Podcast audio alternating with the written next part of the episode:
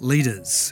What keeps you up at night? Welcome to The Sweet Spot, the podcast series that expands the traditional term of what a boss is to tackle some of the most important issues in business. From business as usual and growing your market to everyday leadership issues or handling one in 100 year events, we aim to provide ongoing inspiration and education for CEOs, founders, management, shareholders, and leaders of every stripe. The sweet spot is the future of work and business. Hi, my name is Emily Svadlenak, and on this episode, I speak to Chris Buckell, a continuous improvement professional from the UK.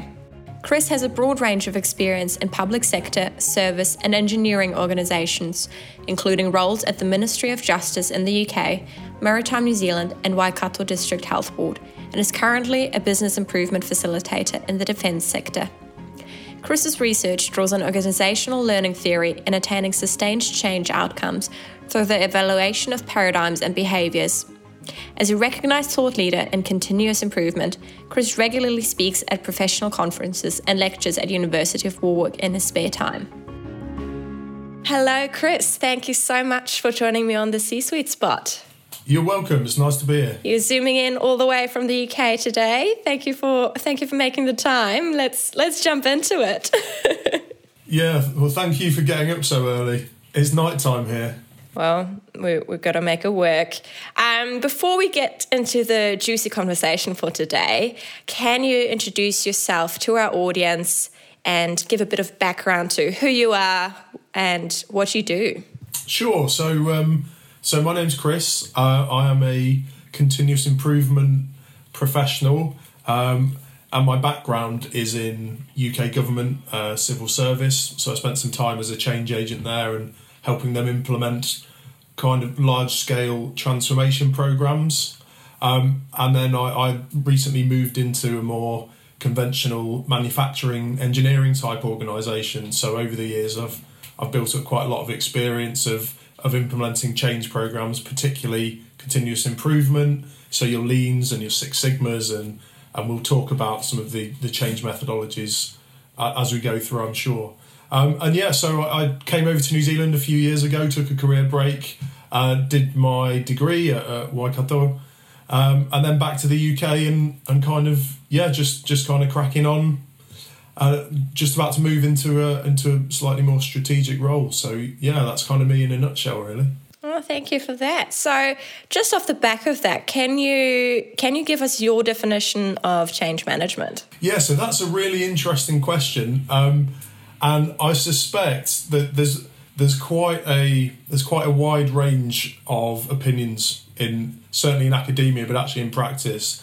Um, so th- there's two key themes really for me when we're talking about change management. The first one is around rapid learning, and the second is around agility and adaptation. So uh, just to, to put that into context, we're in a we're in an environment and in a world now where everything's happening really really quickly. Um, a lot of that's driven by technology, but actually there's a lot of social trends that, that have also driven that as well. Um, and that means that businesses have to react quickly in order to stay current, in order to identify new commercial opportunities. Um, and the culmination of that has really fundamentally affected how we have to think about and how we design our service and our operational models. So, rapid learning is really important because that's how we survive, that's how we adapt. And then the, the second part of that around the agility is around putting that learning into practice and developing systems and processes and operations that are able to adapt in the face of that rapid learning. So, just to kind of bring that together, we've got those two things rapid learning and agility are the keys to good change management. Oh, thank you. So, in just listening to you there, it's really applicable not to just businesses but to the individual itself as well because you ideally want to be able to be agile and um, think on your feet and adapt as things change yeah absolutely right and isn't it isn't it weird how we talk about change management in a business context and it's it, and it's quite a it's quite a big issue for firms to get right but actually, in every other facet of our life, we change all the time. We're naturally, you know, we're good at change, but yet for some reason at work, it, it's this big problem that, that's riddled full of problems. So there's an interesting sort of paradox in there somewhere, I think. Mm, yeah, we, we're good at change and we're not humans. I'm a routine person, for example. I love thinking on my feet and being flexible and everyday changes, especially when you're in PR. But at the same time, having a routine and having consistency gives you certainty. And when that is taken away and things change, we've seen it with COVID, it can get quite uncomfortable. So, talking about the organizational form of change management, before we get into sort of the larger concepts, what what are some of the key things that organizations tend to do well and what are some of the things they tend to usually go wrong when someone says, okay, we're going to make change in the organization. Um, it's for our process improvement. It's going to be great. What does that actually look like in, in real life? Sure. So actually, that's a really easy question to answer. And the, the upshot is not very well. Company f- firms are very bad at change. So um, just some, some statistics on this. So out of all the organizations that attempt long-term transformational programs, only 5% of firms actually get there. So, nine and a half times out of 10 with a transformation program, companies fail. Um, and we, we, can, we can dig into some of, some of the reasons for that. Um, but as a starting premise, it, it's, it's fairly well accepted that organisations aren't very good at change, which is surprising. That statistic is really surprising, isn't it? So some some of the key things, the, the key things that that cause us not to be very good at change. There's generally, I mean, there's a, there's kind of ten or eleven reasons, but the three the three big hitters that we need to think about are lack of leadership, um, lack of strategic alignment. That's particularly important in ensuring that, particularly in a continuous improvement space, which is which is kind of my um, my area of expertise we've got to make sure that our change programs are linked into the wider organizational and strategic objectives. Uh, otherwise, you can end up with some change activity that's not actually helping the business where it wants to be. So, having that alignment is really, really important. Um, and the other thing is, um, and it sounds so obvious, but it, we, we we don't seem to be very good at it. And this is around behaviours and engagement, right? So, our organisation is built on people the processes, the policies, the artifacts, the strategy, they're designed to enable as a framework to get to where we want to go. But actually, it's it's really it's the behaviours and the engagement with our people that allows us to achieve that. But isn't it interesting that as businesses we tend to focus on the tools, the techniques, the processes, the technology, and quite often we we forget to bring or we overlook to bring our people with us and that's a really big reason why change fails. So yeah, the holy trinity of change failure right there. I love that the holy trinity of change failure. And it is interesting. Talk to the people, bring the people along and and you'll have much better chances. Have you seen in your research and in your work an example of an organization that thinks they've got all of that, that thinks they're talking to the people, they think they're people first, but then it goes horribly wrong? Yeah, absolutely. And a, a, a, lot of my research was trying to understand those those types of phenomena. So uh, I'm doing a pilot study at the moment with with a quite a large UK health sector organisation, and and what we're what we're doing with them is we're actually we're examining we're going out into the business and we're examining the the artifacts and the rituals. We're observing conversations. We're kind of touching and feeling and sensing the, the environment that we're in, and we're actually able to to infer from those things the the, the difference between how an organization says it behaves compared to actually how it does how that plays out and how it really behaves. Um, and my research is really geared around understanding the, the the incongruence between those two things because if we can if we can unlock that and we can align what we say we do say in a in a mission statement or a, a kind of our way type document. You know, you, the most most firms have these quite firmly in place, um, and what you actually find out it, is that what they say they do doesn't doesn't play out in in reality. Or when you ask the people, you said you know you ask them, is does this value seem seem real to you? Is do you feel that that the organisation is true to its word on that. Um, most of the time, they say actually no, um, and then by pointing out those incongruences, we can then start to understand well what's the real what what's the real thinking, what's the real logic that's driving change, operations, project management, all that stuff. And if we can understand that and, and address that, then that means we'll have much better success at kind of doing what we say. And, and that means that you have a much better chance of sustaining change. So, what is your role as change agent in an organization when they come in? Presumably, they say, "Hey, we're undergoing, we're going through some process improvement.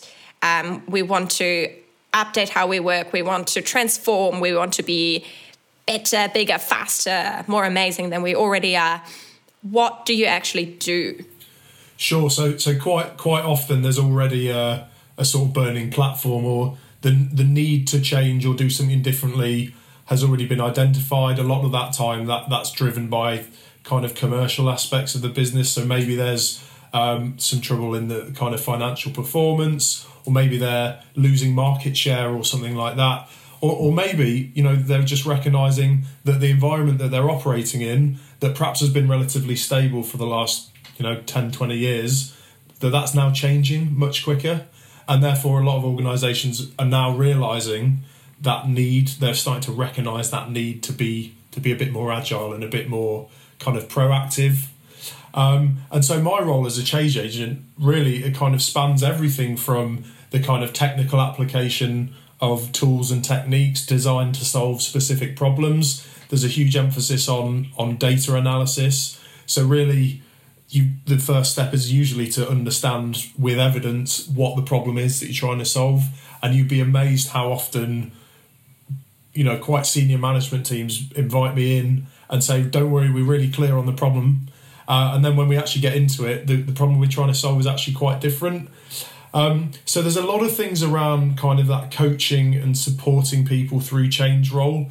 Um, obviously my role can make my job can sometimes make people feel quite uncomfortable because an important part of a change agent role is to challenge that conventional thinking to to make people question the things that, that they believed in and the, and the things the way they might have been doing their job across their career might not be the best way to do it. So there's a little bit of that.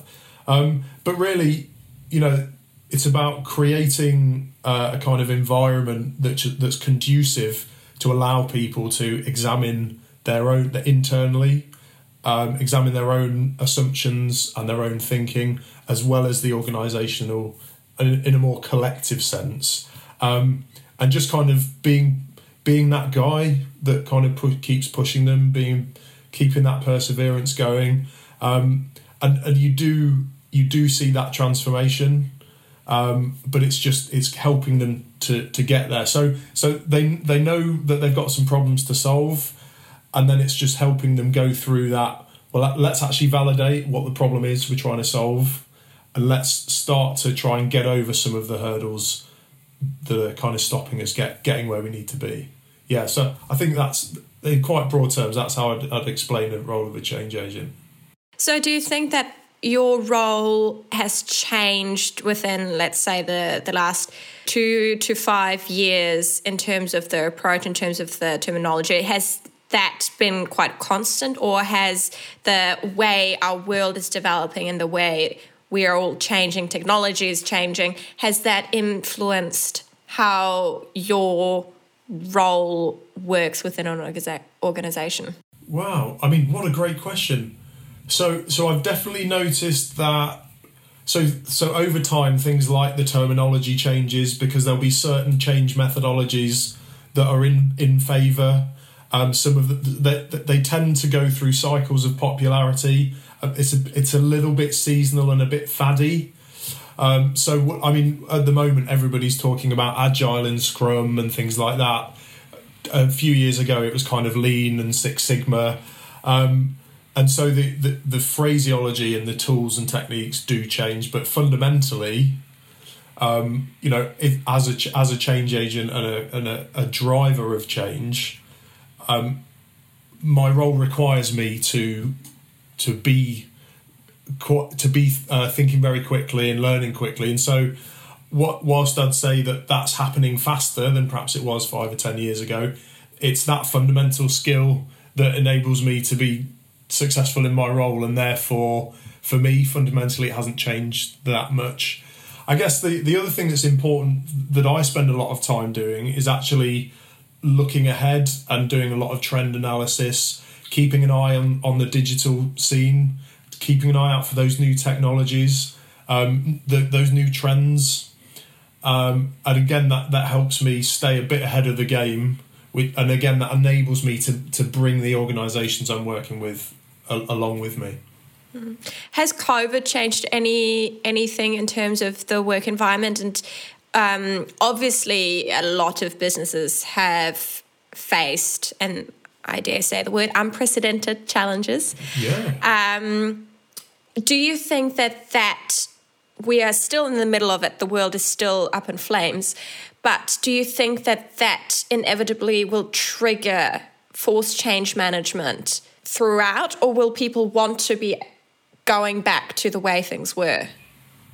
So I, I, I, I think we will get to a point, or we're about to get to the point where we, we won't go back. So, in in the sort of day to day practical sense, whilst a year ago I might have been doing a lot of process mapping and analysis in a room with a group of people, now we do it via Skype call, for example. So, in lots of ways, the the kind of mediums that we used to communicate with each other have changed, but fundamentally, we're still doing the same things what I do think COVID has, has triggered, which is for for a CI and a change practitioner, it is in some ways you know a, a, bit of a dream come true because what it's done is it it's spawned this. There's almost been a resurgence and a rebirth of this entrepreneurial thinking, right? Because almost every business has been fundamentally changed in a massive, massive way. And you know, let's be honest, it's a brute, it's a brutal business world out there um, somebody somebody once used the phrase commercial Darwinism, which I thought was quite in, quite an interesting one. And so what what we're going to see off the back of this is a load of entrepreneurial type, you know, rapid experiments that changing the way we deliver projects from a conventional waterfall approach where we plan and cost everything up front and then deliver it. Now we're seeing the emergence of things like agile where it's you know, let's get a minimum viable product out there, let's do some rapid testing and let's move. And actually that's that's where I want my clients to be because you know when we're rapid we're learning rapidly we can adapt and we can change and we can stay ahead of the competition and if we don't do that the, the long-term survival of our firm is is probably the outlook for that isn't that great the, the, the companies that are going to survive, and whether it's COVID or whether it's the next technology disruptor, organizations that can't learn and adapt quickly are just not gonna are just not gonna make it, and that's the that's the reality of of where we're at. I think. So, what are some things from your your point of view that business leaders that are saying, okay, we need to change, but maybe they need to talk to others in the business to bring them on board. What, how would you suggest they start those conversations, and what can they do? Uh, what can they put in place to allow for a smooth transition? Sure. So I think things like um, horizon and environmental scanning are becoming really, really important. Um, I mean, I know it's a little bit of a cliche in some ways, but the, the reason that undergrads are taught things like STEP and SWOT analysis is precisely because those are the kind of tools that allow you to to understand that external environment, but also there's the internal aspect to consider as well, right? And that's where we'll see. So again, the companies that are going to that are going to do well and respond well to the disruption from COVID are going to be those organisations that collaborate well internally. So it's about the breaking down of stovepipes or or what we might call silos, and really joining up the organisation and having that systems wide systems look at the business. But actually, what what we what we'll also see is particularly in service organisations, we're going to start to see the customer being brought into the the service creation a lot more closely. So, in a service organization, uh, the customer is directly involved in the production of value.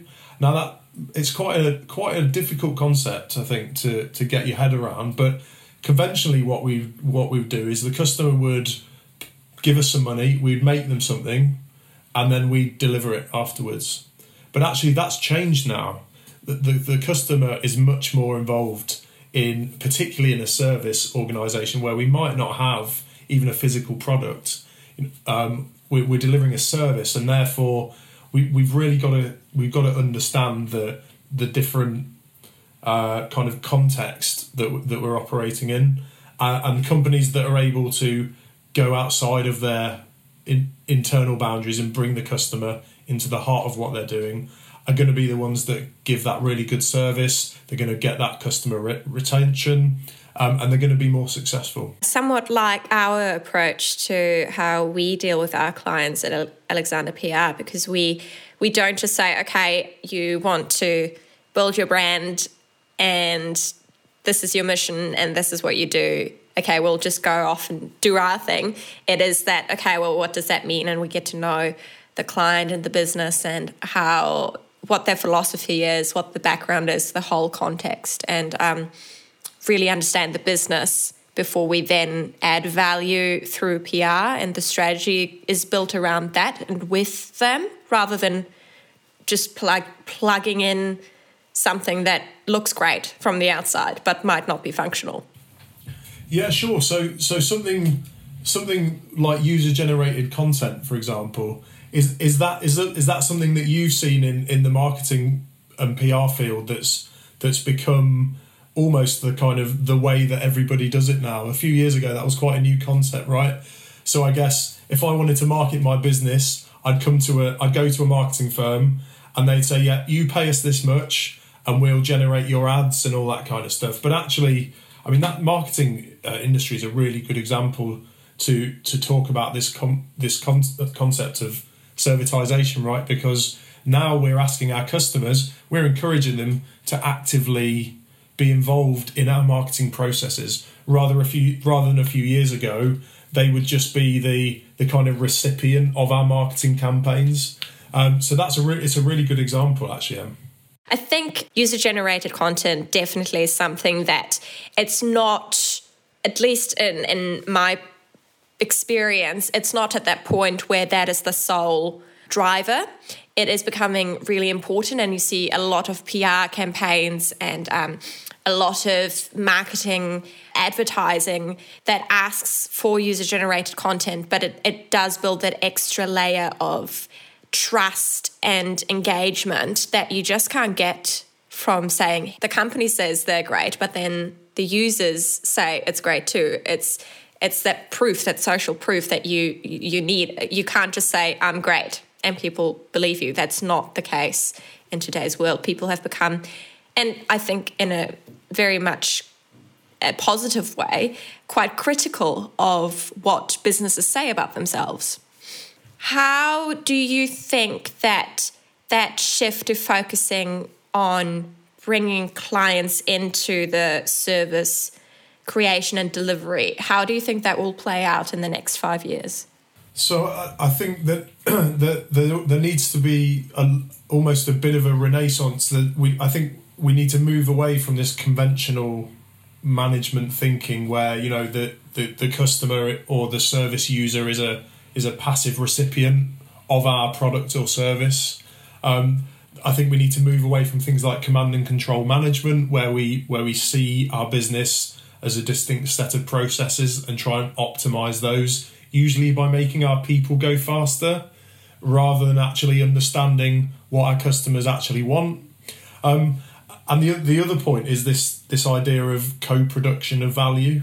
So we, we can't we can't separate the customer from the from a service that they're in they're involved in the in the completion and generation of that and of course the the service itself in terms of the the customer experience is often consumed instantaneously right and so by understanding these kind of principles we can start to build and design our service to maximize the opportunity to add value to the customer in a let's say a manufacturing or construction industry, how do you think that would be applied? Oh well, I, have got a really good example actually of a, of a com- of a quite a famous company. You will have heard of Rolls Royce, presumably. About ten or fifteen years ago, they implemented a strategy which they called Power by the Hour. Now, this was a huge this was a huge disruptor in the manufacturing industry. Um, so conventionally, Rolls Royce manufactured aeroplane engines. Okay, and what they would do is they would sell a number. Of, they they work. They go to Boeing or they go to the airline, and the airline would say, right, we we'd like 20, 20 engines for our aircraft, um, and then they'd pay for them up front, and Rolls Royce would go away and they build the engine, and then they'd sell them the engine. So let's look at that from a kind of financial management perspective. So you get a big influx of cash at the beginning of the year, uh, and then you you use that cash to make the products uh, and then deliver it to your customer. Great. So over time, what they started to realise was actually that's not that's that's not very sustainable long term for us, right? Because something like an aircraft engine might be in operation for 10, 20 years. So actually, all that money we've got up front now, we've now got no revenue coming into our business for the next 10 years. So so what they realised was actually they could operate a, a completely different business model whereby they give the engine, they build the engine almost for free, but actually they they then get paid to service and maintain that engine. And so they actually started charging per per hour of running engine. Um, and of course, what that meant was that they then had a much steadier flow of income throughout the year. It was much more predictable and actually the the customer was benefiting as well, right? Because they didn't rather than receive their engine and then have to pay someone else to repair it, they didn't have to worry about their engines going down, um, and that really. Not only did Rolls Royce go from having 90% of their business that conventional product sales now it's it's the opposite. 90% of their revenue now comes from ongoing service and maintenance. Um, but it also completely disrupted the industry, and we're now seeing that spill over into things like defence, where I'm working at the moment, where my firm are involved in maintaining and servicing assets rather than just you build it up front and then you sell it.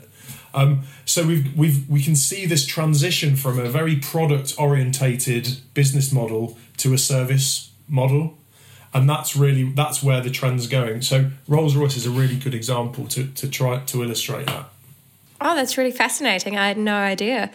And Rolls Royce, I still think about the the classic beautiful cars and obviously the engines. Um, but for me, that they're never quite translated. How fascinating! oh, they still make they still make those too. um, do you think that technology and AI will eventually mean that humans don't even touch the manufacturing side of things at all and we're only going to look on the service side of things yeah so so let's look at maybe technology as a, as a disruptor in that sense so let's let's imagine a digital factory where you don't you don't have any people on the shop floor it's all done by robots it's all planned and scheduled and analyzed and all the quality control is done. So so that means that there's a, there's a potential problem there because what are people going to do? We can't all be managers, right?